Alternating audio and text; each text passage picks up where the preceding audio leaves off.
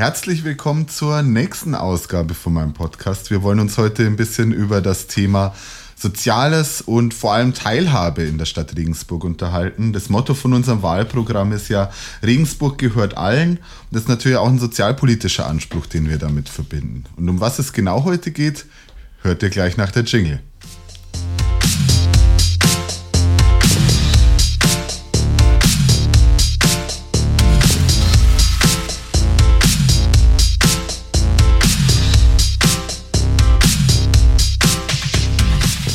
Ich habe heute wieder zwei Leute hier bei mir sitzen. Links neben mir sitzt die Gabi Stiegelmeier.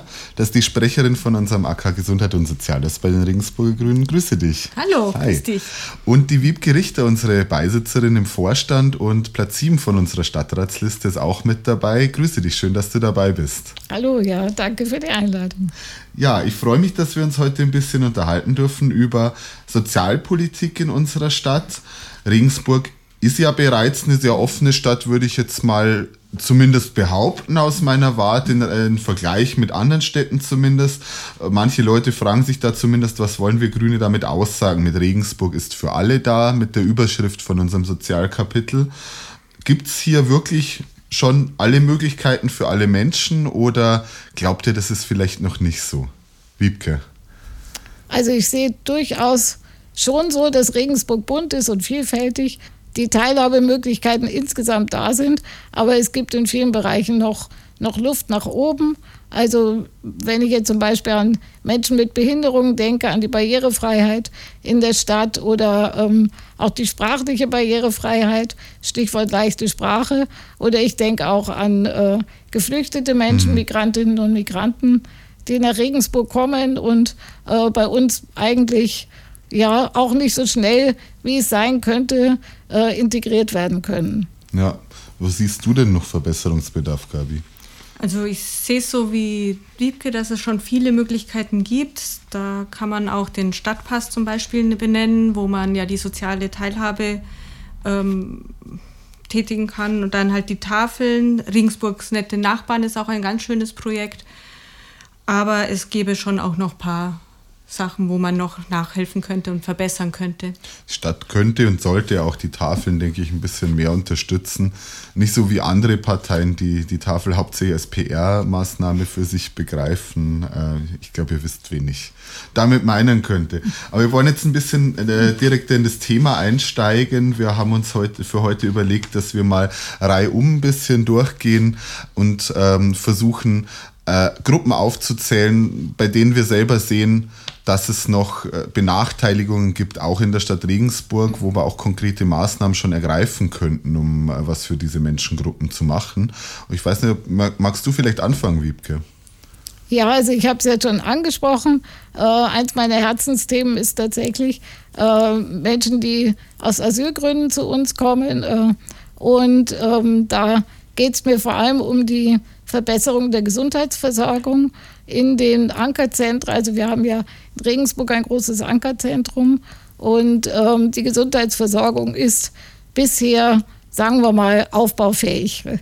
Und ähm, das wäre also eins unserer großen Projekte. Das zweite ist, dass ähm, die Integration nur möglich ist, wenn wir so schnell wie möglich ähm, die Menschen befähigen, auch also Deutschförderung zu bekommen. Wir sind für Deutschförderung ab dem ersten Tag.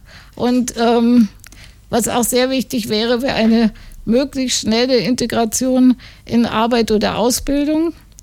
Ähm, die Menschen wollen arbeiten, sie haben äh, Kompetenzen, sie haben auch äh, also sehr viel Motivation, eine Ausbildung zu machen. Gerade die jungen Leute, die herkommen, viele, viele junge Männer, die herkommen, äh, von überall. Ähm, sie werden gebraucht in der Ausbildung mhm. und sie wollen, sie wollen arbeiten und was lernen. Und da wäre mir wichtig, Ausbildungserlaubnisse und Arbeitserlaubnisse ganz, ganz schnell durchzusetzen. Genau, die Umsetzung von der 3 plus 2 Regelung lässt ja manchmal öfter zu wünschen übrig. Sehr zu wünschen übrig. Ja. Und da ist, denke ich mal, auch, äh, also da gibt es schon noch ein Spektrum, das von der, von der Stadt mehr gefördert werden kann. Ja, ähm, bei mir ist es halt so, als Altenpflegerin sehe ich halt die Situation von den Senioren und Seniorinnen in der Stadt halt auch. Und da gibt schon Sachen, also es gibt einen Seniorenbeirat äh, in der Stadt, es gibt Stadtteilkümmerer und Kümmerinnen und viele ältere Menschen halt auch im Ehrenamt. Ähm, aber durch die Bevölkerungsentwicklung natürlich wird dann noch wahnsinnig viel Wissen und was auch an Vernetzung von den äh, Menschen da sind, ähm, ist ein wahnsinniges Potenzial, wo man halt nutzen könnte. Und es hilft ja dann nicht nur den, ähm, der älteren Bevölkerung, sondern es ist ja dann für alle gut, wenn die halt dann auch noch integriert, also integriert sind sozusagen. Und ähm, auch im Stadtbild auch viel mehr vertreten sind. Also mhm. Regensburg gilt als junge Stadt, aber ich finde es halt auch wichtig, dass man auch immer noch das Augenmerk auf die Senioren und Seniorinnen dann auch noch hat, weil die wahnsinnig wertvolle Arbeit leisten können und wollen und da halt einfach ja, das Potenzial mhm. genutzt werden kann. Auch fürs Ehrenamt, aber halt nicht nur, aber es gibt halt vieles. Ja. Deswegen sagen wir auch, Regensburg ist für alle da. Genau. Ne, was ich gerne ansprechen möchte, ist die Situation von Frauen tatsächlich wir haben verschiedene Maßnahmen. Wir Grüne begreifen uns ja seit Anfang an als feministische Partei und äh, leben das auch intern, wollen es natürlich auch politisch umsetzen. Das heißt auch, dass wir die Repräsentanz von Frauen ähm, in der Stadt ja, stärken wollen. Deswegen haben wir auch äh, eine Quotierung auf unserer Liste und haben sogar eine Liste, auf der mehr Frauen als Männer draufstehen bei uns. Und wir wollen aber auch gerade in den Spitzenpositionen Frauen stärken. Aber es geht natürlich nicht nur um Spitzenämter. Generell geht es auch darum, dass die Stadt als Arbeitgeberin hier eingreift in den klassischen Frauenberufen. Das kennen wir ja in der Care-Arbeit, in Erziehungsberufen, solchen Dingen, wird immer noch viel schlechter bezahlt und da müssen wir uns dagegen wenden. Genauso aber auch, ähm, wenn es um Frauen geht, die Not geraten, weil Frauen deutlich häufiger von Gewalt betroffen sind. Deswegen wollen wir Frauenhäuser weiter fördern, den Frauennotruf äh, besser ausbauen und äh, barrierefreie Hilfsangebote auch schaffen. Aber da kommen wir vielleicht später auch noch mal genauer drauf zurück. Ja, das ist direkt eine Überleitung auch ähm, zu einem meiner besonderen Themen. Also ähm, ich bin ja selber Rollstuhlfahrerin und habe daher auch ein bisschen mehr Erfahrung damit, wie, wie die Teilhabemöglichkeiten in Regensburg allgemein ausschauen.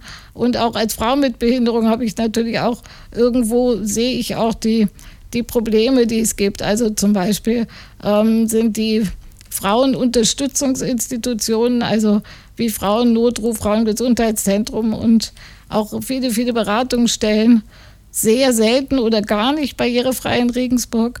Erstens natürlich Treppen Zweitens ist es auch einfach eine, ein Problem der Zugänglichkeit von den Informationsmaterialien, ähm, also Stichwort leichte Sprache. Äh, vieles ist nicht verständlich für Frauen mit, mit Lernschwierigkeiten oder Frauen, die einfach nicht, nicht lesen und schreiben können. Also insgesamt ist, die, ist der Zugang und die Barrierefreiheit sehr, sehr schlecht in Regensburg, was diesen Bereich angeht.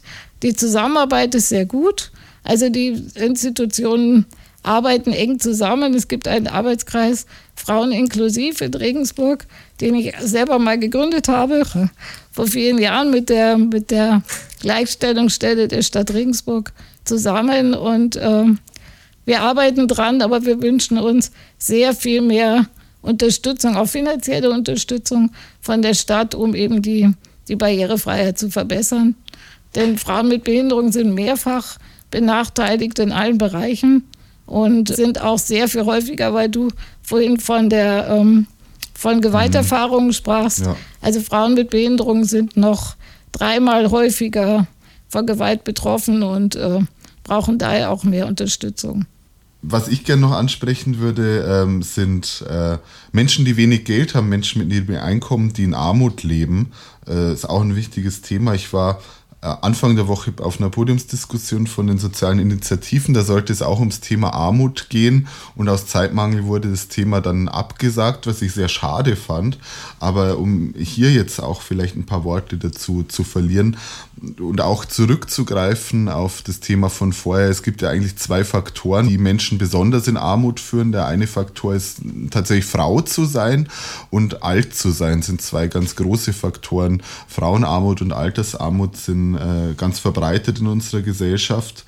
Ähm, du hast ja vorher auch schon den Stadtpass angesprochen, den wollten mhm. wir Grüne auch von Anfang an und der konnte jetzt, äh, den konnten wir jetzt auch einführen in äh, der Stadtregierung, wo wir dabei waren und das ist, glaube ich, ein ganz wichtiges Hilfsangebot für äh, Menschen, um äh, gesellschaftliche Teilhabe zu ermöglichen. Wir würden auch gerne als Grüne noch einen Kulturpass einführen, um tatsächlich auch eine Teilhabe an ja, kulturellen Veranstaltungen und überhaupt eine gesellschaftliche Teilhabe besser zu ermöglichen.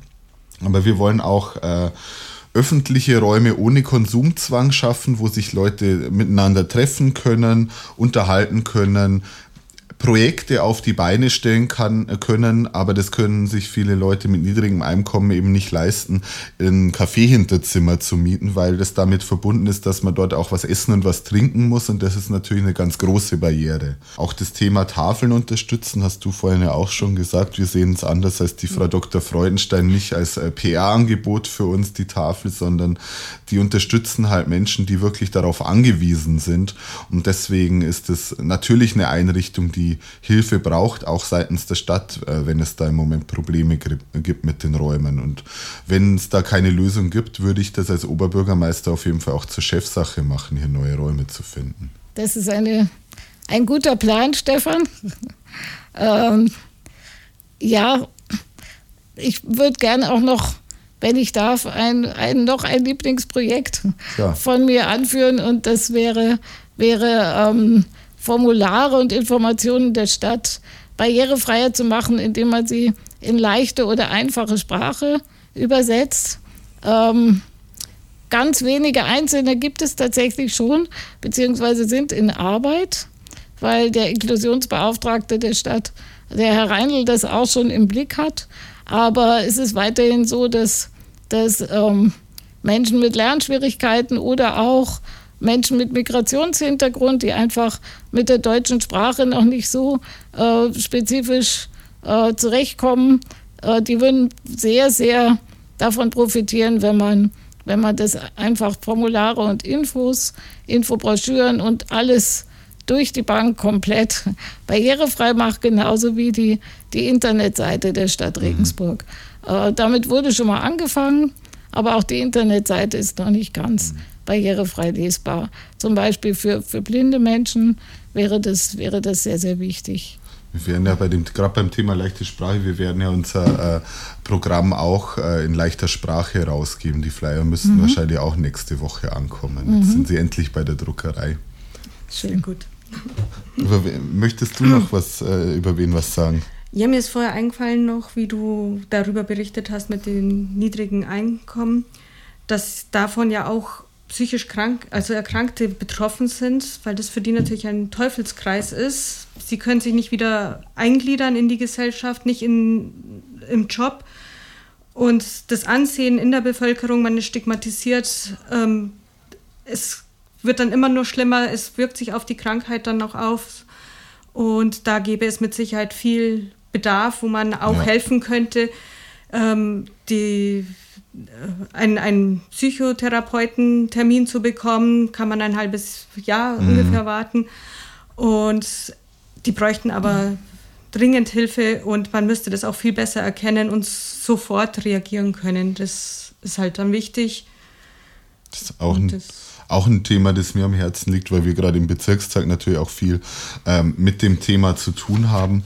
Und äh, psychische Erkrankungen führen ja ganz oft auch in Obdachlosigkeit. Das ist auch noch ein Thema, das wir in unserem Wahlprogramm adressieren. Wir wollen zum Beispiel einen Kältebus schaffen nach dem Vorbild, wie es den in München beispielsweise gibt. Und ähm, damit diesen Menschen auch helfen, die in der Stadt unterwegs sind. Und gerade wenn es so kalt ist wie jetzt im Moment, wäre das natürlich ein wichtiges Hilfsangebot. Ich würde da gerne noch mal äh, auch noch mal kurz mich einschalten. Und zwar ähm, ist die Versorgung mit, mit psychotherapeutischen Angeboten auch für äh, Asylbewerber ein Riesenproblem. Mhm. Also die, die Versorgung mit Psychotherapie ist also in den Ankerzentren dermaßen wenig, ähm, weil natürlich insgesamt überhaupt zu wenig Angebote da sind und auch die Ehrenamtlichen Einsätze, also das ist viel, viel zu wenig. Äh, da müsste man einfach schauen, dass man möglichst auch von außerhalb versucht, möglichst bezahlt auch äh, die, die äh, Psychotherapeuten zu unterstützen, dass sie halt äh, Geflüchteten auch besser helfen können. Denn gerade und bei den geflüchteten Menschen sind sehr viele, die traumatische Erlebnisse hatten, die sie erst einmal hier aufarbeiten müssen. Mhm. Solange, sofern das überhaupt möglich ist. Und das ist auch eine Voraussetzung für die Integration. Also jemand, der traumatisiert und psychisch krank hier ankommt, kann sich nicht so leicht und so, so, so einfach integrieren in die Gesellschaft. Also die, ja. da gäbe es noch großen Handlungsbedarf. Hast du noch ein Projekt, wo du sagst, da siehst du besonders großen Handlungsbedarf oder das ist dein Lieblingsprojekt aus unserem Wahlprogramm? Also wie schon gesagt, die psychisch Erkrankten. Eine Lösung wäre der Ansatz der Community Health Nurses. Wie könnte man das auf Deutsch übersetzen? Sowas wie Stadtteilpflegerinnen ähm, vielleicht? So in der Art, genau. Ja, ja. und ähm, da geht es halt darum, dass es ein niedrigschwelliger Zugang zu äh, hochqualifizierten Angebot ist. Das heißt, niedrigschwellig bedeutet halt dann, dass man einen leichten Zugang bekommt, dass man zum Beispiel es liegen dann Flyer beim Friseur aus, weil Friseur ist immer auch ganz wichtig. Da gehen die Leute hin, erzählen ihm vieles und da kann er dann darauf hinweisen eventuell. Mhm. Bei dem hochqualifizierten Angebot, da ist es so, dass es ähm, psychiatrische Pflegekräfte sind. Das heißt, die haben in der Psychiatrie auch also gearbeitet, haben Erfahrung, Berufserfahrung, müssen eine sehr umfangreiche Weiterbildung machen, sodass sie wirklich die Situation gut einschätzen können. Es ist auch ein Angebot, was ähm, eben nach Hause, also die kommen nach Hause, ist ein aufsuchendes Angebot. Und dadurch, dass sie es aufsuchend machen, dann sehen sie die Situation zu Hause. Sie sehen die Familiensituation, sie wissen, wie die Konstellation in der Familie ist, wie die Familie sich verhält zu Hause. Und dadurch, dass sie gut, sehr gut ausgebildet sind, können sie halt äh, die Situation einschätzen und können auch gleich Hilfsangebote machen oder vorschlagen, wo man sich hinwenden kann, können aber auch notfalls deeskalierend einwirken. Also das ist tatsächlich auch eins meiner Lieblingsprojekte im Wahlprogramm, muss ich sagen, weil das glaube ich, eine Maßnahme wäre, die sehr vielen Leuten ähm, eine bessere pflegerische, gesundheitliche Versorgung ja. überall in der ganzen Stadt geben kann.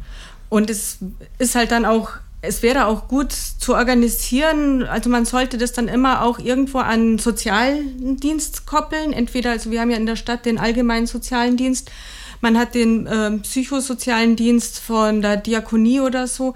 Also immer auch die zwei Seiten, einmal Gesundheit und einmal das Soziale, dass das mhm. immer auch beieinander ist und dass beide Aspekte auch berücksichtigt ja. werden. Und ich glaube, das, das ist sehr hilfreich. Dann. Ganz wichtig, immer miteinander zu denken. Ja. Ich bedanke mich, dass ihr beide heute da wart. Ähm, wir haben viele Ideen zum Thema Sozialpolitik. Das waren lange nicht alle, die wir heute angesprochen haben. Äh, mehr gibt es natürlich in unserem Wahlprogramm dazu. Und wir hören uns nächste Woche. Ciao. Gut. Tschüss. Tschüss.